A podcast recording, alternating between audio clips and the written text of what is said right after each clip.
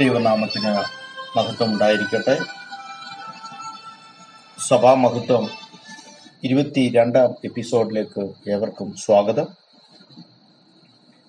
യേശു കർത്താവിന്റെ മടങ്ങിവരവും അനന്തര സംഭവങ്ങളും ആണല്ലോ തുടർമാനമായി നാം വിചിന്തനം ചെയ്യുന്നത്.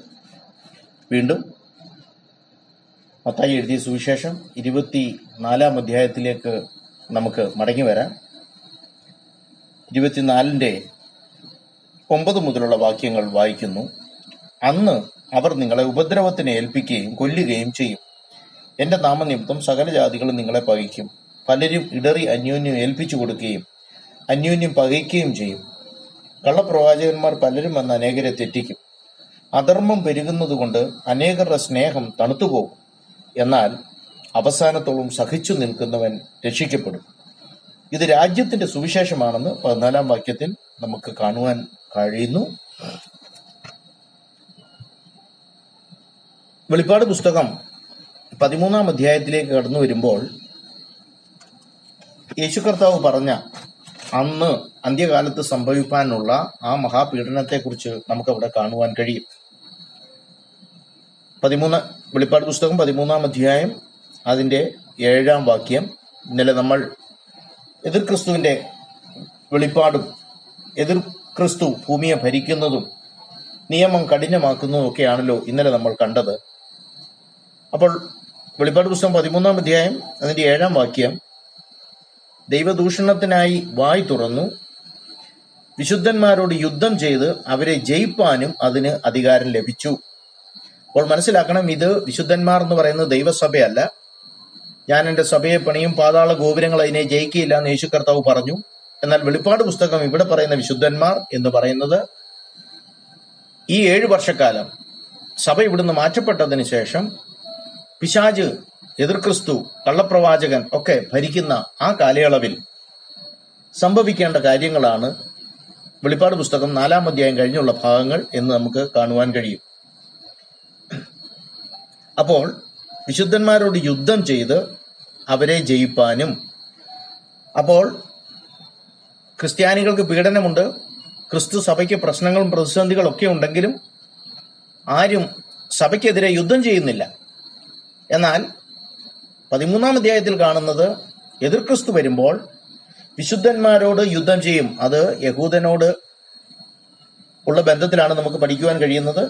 വിശുദ്ധന്മാരോട് യുദ്ധം ചെയ്ത് അവരെ ജയിപ്പാനും അതിന് അധികാരം ലഭിച്ചു. അതിനുശേഷം സകല ഗോത്രത്തിന്മേലും വംശത്തിന്മേലും ഭാഷമേലും ജാതിമേലും അധികാരം ലഭിച്ചു. ഇന്ന് അങ്ങനെ ഒരു സംഭവം നടന്നിട്ടില്ല. ദൈവസഭ രണ്ടായിരം വർഷമായിട്ട് ഈ ഭൂമിയിലുണ്ട്. എല്ലാ ഗോത്രങ്ങളുടെ മേലും ഭാഷകളുടെ മേലും അധികാരം ലഭിച്ച ഒരു അധികാരിയും ഇന്ന് ലോകത്ത് വന്നിട്ടില്ല. എന്നാൽ എതിർ ക്രിസ്തുവിന്റെ ഭരണത്തിൽ അത് സംഭവിക്കണം. അപ്പോൾ തന്നെ നമുക്ക് മനസ്സിലാകും ഇതൊക്കെ അന്ത്യകാലത്തേക്കുള്ള കാര്യങ്ങളാണ് എന്ന് നമുക്ക് മനസ്സിലാക്കുവാൻ കഴിയും. അപ്പോൾ പതിമൂന്നാം അധ്യായത്തിന്റെ പത്താം വാക്യം അടിമയാക്കി കൊണ്ടുപോകുന്നവൻ അടിമയായി പോകും. വാൾ കൊണ്ട് കൊല്ലുന്നവൻ വാളാൽ മരിക്കേണ്ടി വരും. ഇവിടെ വിശുദ്ധന്മാരുടെ സഹിഷ്ണുതയും വിശ്വാസവും കൊണ്ട് ആവശ്യം. ഇന്നലെ അത് നമ്മൾ അല്പമായി ചിന്തിച്ചല്ലോ. ഒരു വേറൊരു അർത്ഥത്തിൽ ആ വാക്യം ഒന്ന് മനസ്സിലാക്കുവാൻ ശ്രമിക്കുമ്പോൾ നമുക്ക് മനസ്സിലാകുന്നത് ചിലരെ അടിമയാക്കുവാൻ വിധിക്കപ്പെടും.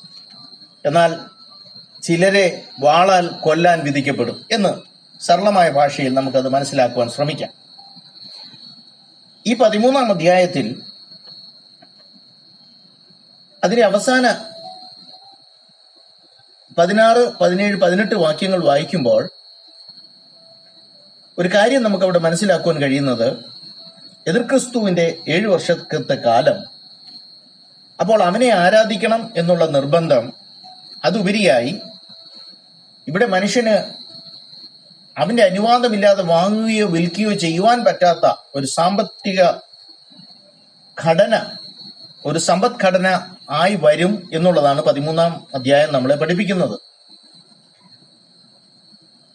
അപ്പോൾ പതിനാറാം വാക്യം അത് ചെറിയവരും വലിയവരും സമ്പന്നന്മാരും ദരിദ്രന്മാരും സ്വതന്ത്രന്മാരും ദാസന്മാരുമായ എല്ലാവർക്കും വലങ്കൈ മേലോ നെറ്റിമേലോ മുദ്ര കിട്ടുമാറ് മൃഗത്തിന്റെ പേരോ പേരിന്റെ സംഖ്യയോ ആയ മുദ്രയുള്ളവനല്ലാതെ വാങ്ങുകയോ വിൽക്കുകയോ ചെയ്യുവാൻ വഹിയാതെയും ആക്കുന്നു എന്ന് പറഞ്ഞാൽ യാതൊരുവിധ ഇന്ന് എ ടി എം കാർഡ് വെച്ച് നമ്മൾ കാര്യങ്ങൾ നിയന്ത്രിക്കുന്നത് പോലെ അന്ന് മൂന്ന് കാര്യങ്ങൾ.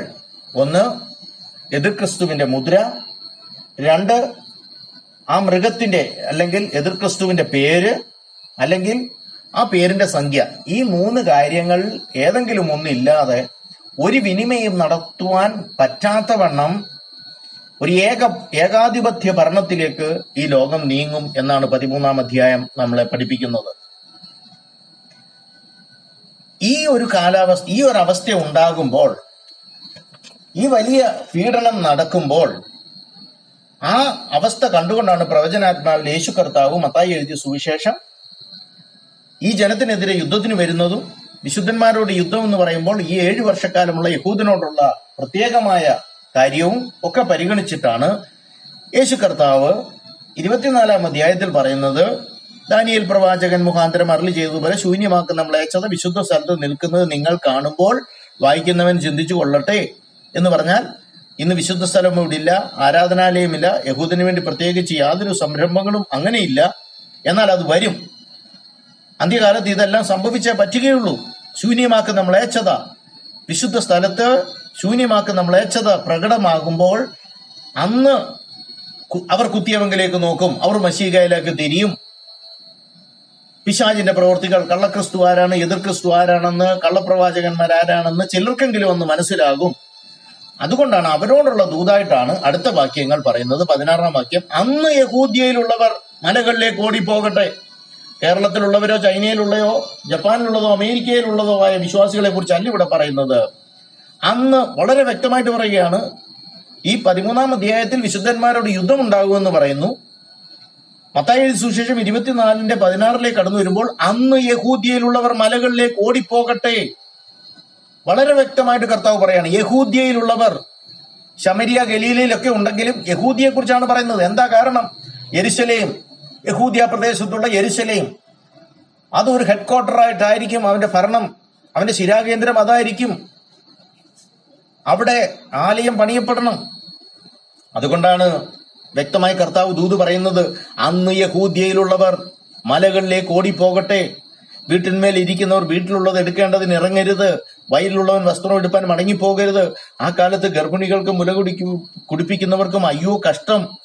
എന്ന് പറഞ്ഞാൽ ഈ ആന്റിക്രൈസ്റ്റിന്റെ പട്ടാളം പണ്ട് റോമൻ പടയാളികളും മിശ്രയും പടയാളികളും സിറിയൻ ആർമി ഒക്കെ കടന്നു വന്ന് ബാബിലോണിയർ അങ്ങനെ പല സൈന്യം കടന്നു വന്ന് എരുസലേമിനെ നിരോധിച്ചിട്ടുണ്ട് ഇരു എരുസലേമിനെതിരെ യുദ്ധം ചെയ്തിട്ടുണ്ട്. അതിന്റെ ഒരു തനിയാവർത്തനം ഇനിയും നടക്കും. അതുകൊണ്ടാണ് കർത്താവ് പറയുന്നത് അന്ന് യഹൂദിയയിലുള്ളവർ മലകളിലേക്ക് ഓടിപ്പോകട്ടെ. എവിടെയാണ് ഈ മല? എരുസലേമിൽ ഇസ്രായേൽ പോയിട്ടുള്ളവർക്കറിയാം.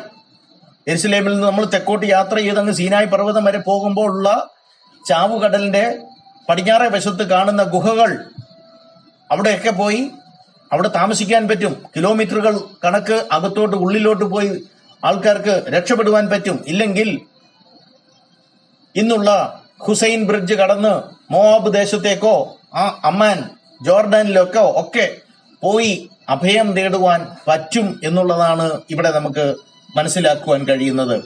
അപ്പോൾ അത് യഹൂദനോട് മാത്രമുള്ളൊരു ദൂതാണ് യഹൂദയിലുള്ളവർ മലകളിലേക്ക് ഓടിപ്പോകട്ടെ എന്ന് പറയുന്നത്. അപ്പോൾ അടുത്തൊരു ഭാഗ്യം കൂടെ ഞാൻ വീണ്ടും ആവർത്തിച്ചു പറയുന്നു. എന്നാൽ നിങ്ങളുടെ ഓടിപ്പോക്ക് ശീതകാലത്തോ ശബത്തിലോ സംഭവിക്കാതിരിക്കാൻ പ്രാർത്ഥിപ്പിൻ. ദൈവജനമേ ശബത്തിൽ സംഭവിച്ചാൽ വിശ്വാസികൾക്ക് എന്താണ് പ്രശ്നം? നമ്മൾ ഞായറാഴ്ച ഇവിടെ ആരാധിക്കുമ്പോൾ നമ്മുടെ മിഡിൽ ഈസ്റ്റിലുള്ള സഹോദരങ്ങൾ വെള്ളിയാഴ്ചയാണ് ആരാധിക്കുന്നത്. നമ്മൾ ഒരു ദിവസത്തിനും പ്രത്യേകിച്ച് ഒരു ദിവസം കൊടുക്കുന്നതിൽ അവധി ആയതുകൊണ്ട് ആരാധിക്കുന്നു? എന്നാൽ യഹൂദൻ അങ്ങനല്ല അവന്റെ ശബത്ത് അവൻ അവനധികം അവന് ഓടാൻ പറ്റുകയില്ല. അതുകൊണ്ടാണ് ഇവിടെ പറയുന്നത് ഇത് യഹൂദനോടുള്ള ബന്ധത്തിൽ മാത്രമാണ് നിങ്ങളുടെ ഓടിപ്പോക്ക് ശബത്തിൽ സംഭവി ശബത്തിലോ ശീതകാലത്തോ സംഭവിക്കാതിരിക്കാൻ പ്രാർത്ഥിപ്പീൻ. ലോകാരംഭം മുതൽ ഇന്നുവരെ സംഭവിച്ചിട്ടില്ലാത്തതും ഇനിമേൽ സംഭവിക്കാത്തതുമായ വലിയ കഷ്ടം അന്ന് ഉണ്ടാകും. എത്ര വ്യക്തമായിട്ടാണ് ഈ പ്രവചന ഭാഗങ്ങൾ കർത്താവ് അന്ന് ആ ജനത്തോട് പറഞ്ഞത്. തീർന്നില്ല. പന്ത്രണ്ടാം അധ്യായം പതിനൊന്നാം അധ്യായം ഒക്കെ നമ്മൾ കാണുമ്പോൾ അതിനു മുമ്പ് അന്ത്യകാഹളം ഈ ഭൂമിയിൽ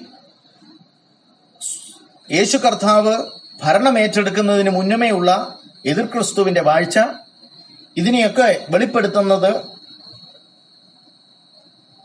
കുഞ്ഞാട് ഏഴ് മുദ്രകളാൽ പൊതിഞ്ഞിരിക്കുന്ന ഒരു പുസ്തകം. യോഹന്നാൻ നോക്കുന്നു. ഈ മുദ്രകൾ പൊട്ടിപ്പാൻ ആരെയും കണ്ടില്ല. അപ്പോൾ ആ ഭാഗത്ത് ഇങ്ങനെ വിളിച്ചു പറയുന്നു. പുസ്തകം തുറന്ന് വായിപ്പാനെങ്കിലും അത് നോക്കുവാനെങ്കിലും യോഗ്യനായി ആരെയും കാണായി കൊണ്ട് ഞാൻ ഏറ്റവും കരഞ്ഞു. അപ്പോൾ ഒരു മൂപ്പൻ എഴുന്നേറ്റ് യഹൂദ ഗോത്രത്തിലെ സിംഹവും ദാവീദിന്റെ പേരുമായ പുസ്തകവും അതിന്റെ ഏഴു മുദ്രയും തുറപ്പാൻ തക്കവണ്ണം ജയം പ്രാപിച്ചിരിക്കുന്നു എന്ന് പറഞ്ഞു. ശ്രദ്ധിക്കണമേ നമ്മുടെ അവകാശത്തിലേക്ക് നമ്മൾ കടക്കുകയാണ്. ആ മുദ്ര പൊട്ടിക്കുമ്പോൾ എന്താണ് സംഭവിക്കുന്നത്? ദൈവജനത്തിന് അവകാശമായ ഏതൻ തോട്ടത്തിൽ എന്തെല്ലാം മനുഷ്യന് നഷ്ടപ്പെട്ടുവോ? യേശു ക്രിസ്തുവിന്റെ ക്രൂശു മരണത്തിലൂടെ സകലവും വെളിപ്പാട് പുസ്തകത്തിൽ നമ്മൾ വീണ്ടെടുക്കുകയാണ്. ആ നമ്മുടെ അവകാശത്തിലേക്ക് കടക്കുവാനുള്ള നമ്മുടെ ഇന്നത്തെ ആധാരം പോലെ ബിൽ പത്രം ബിൽ അല്ല നമ്മുടെ ഡോക്യുമെന്റ് നമ്മുടെ ലാൻഡ് ഡോക്യുമെന്റ് പോലെ കർത്താവ് നമ്മുടെ അവകാശത്തിന്റെ മുദ്രകൾ ഓരോന്ന് പൊട്ടിക്കുകയാണ്. അപ്പോൾ ശ്രദ്ധിക്കണമേ ആ ഭാഗങ്ങൾ നമ്മൾ വായിക്കുമ്പോൾ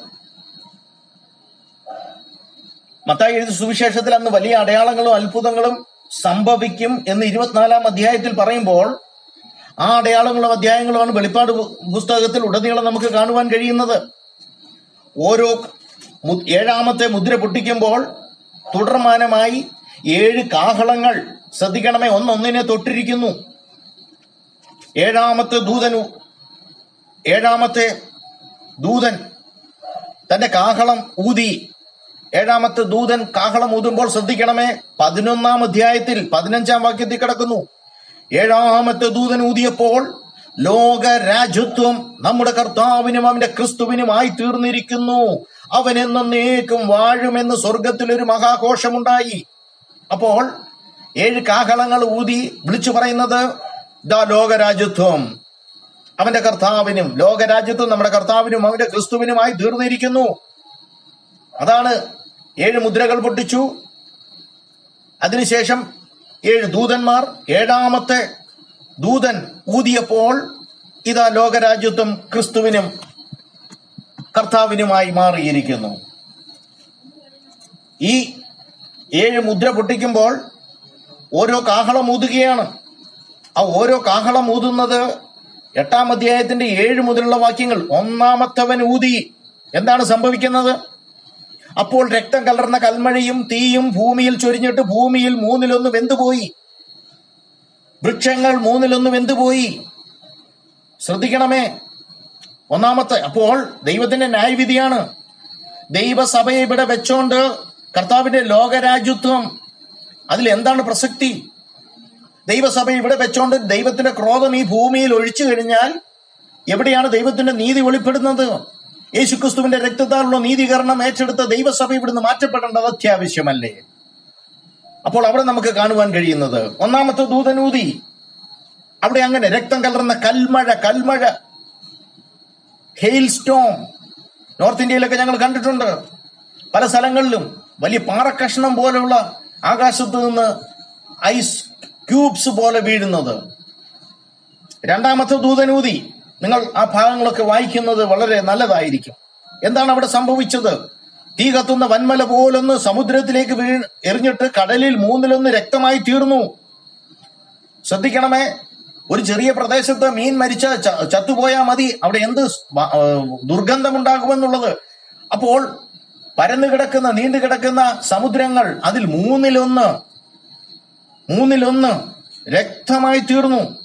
മിശ്രൈമിൽ എന്തെല്ലാം സംഭവിച്ചോ? തനി ആവർത്തനം നമുക്ക് വെളിപ്പാട് പുസ്തകത്തിൽ കാണുവാൻ കഴിയുന്നു. എന്താണ് ദൈവജനത്തിന്റെ വിടുതൽ സംഭവിക്കുമ്പോൾ? ദൈവജനത്തിനെതിരായി നിന്ന ഫറവോന്റെ സൈന്യം അവരുടെ മേൽ ദൈവത്തിന്റെ ന്യായവിധി വെളിപ്പെടുകയാണ്. അതുതന്നെയാണ് വെളിപ്പാട് പുസ്തകത്തിലും സംഭവിക്കുന്നത്. എതിർക്രിസ്തു പൈശാചിക ശക്തികൾ വെളിപ്പെട്ടു വരുമ്പോൾ ദൈവത്തിന്റെ ന്യായവിധി അവനെ നമസ്കരിക്കുന്ന അവന്റെ ചിഹ്നമേറ്റ അവന്റെ പേരിന്റെ മുദ്ര ഒക്കെ ഏറ്റെടുത്ത ജനത്തിന്റെ മേൽ ഇതാ ദൈവക്രോധം ദൈവത്തെ തള്ളിക്കളഞ്ഞവർ.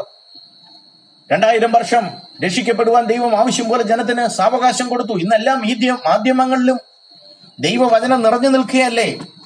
എന്നാൽ യേശു ക്രിസ്തുവിനെ ക്രൂശിക്കുന്ന ജനം അത് ദൈവത്തിന്റെ നീതി നീതി നീതി ദൈവത്തിന്റെ നീതിയായി വെളിപ്പെട്ടിട്ടും അത് ഏറ്റെടുക്കാത്ത ജനത്തിന്റെ മേൽ ഇതാ ദൈവത്തിന്റെ ക്രോധം വരികയാണ്. എന്താ കാരണം? തന്റെ ഓമന കുമാരനെ ഈ ലോകത്തിൽ അയച്ചു തന്നു. ഏറ്റെടുക്കുവാൻ ജനം തയ്യാറല്ല. ഏകസത്യ ദൈവത്തെ വിട്ട് ഈ ലോകത്തിൽ കാണുന്ന കൈകൊണ്ടുണ്ടാക്കിയ പലതിനെയും ആരാധിക്കുവാനും എതിർ ക്രിസ്തുവിനെ നമസ്കരിക്കുവാനും ജനം തയ്യാറാകുമ്പോൾ ദൈവത്തിന്റെ കോപം പെയ്തിറങ്ങിയാണ്. എന്താണ് ഈ ഓരോ കാഹളം ഊതുമ്പോൾ സംഭവിക്കുന്നത്? അടുത്ത ദിവസം പഠിക്കുവാൻ ദൈവം നമുക്ക് കൃപ തരട്ടെ. ഈ വചനങ്ങളാൽ ദൈവം നിങ്ങളെ അനുഗ്രഹിക്കട്ടെ.